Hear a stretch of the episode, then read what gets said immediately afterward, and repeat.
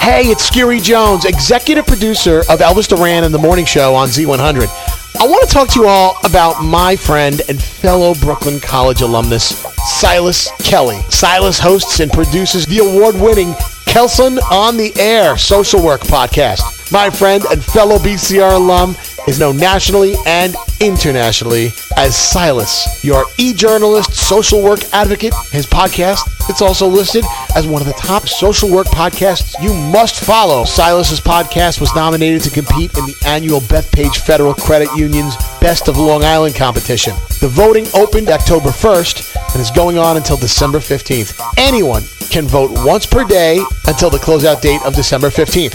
So what are you waiting for? Hop on board. Let's get behind Silas and rally for him. He deserves it. Vote once a day, every day until December 15th at bestoflongisland.com. Under the Arts and Entertainment section, scroll down to podcasts and click that link. Scroll to Kelsunn on the Air Social Work Podcast. Click on that name, cast your vote, and let's make sure we can vote Silas to victory. He deserves it.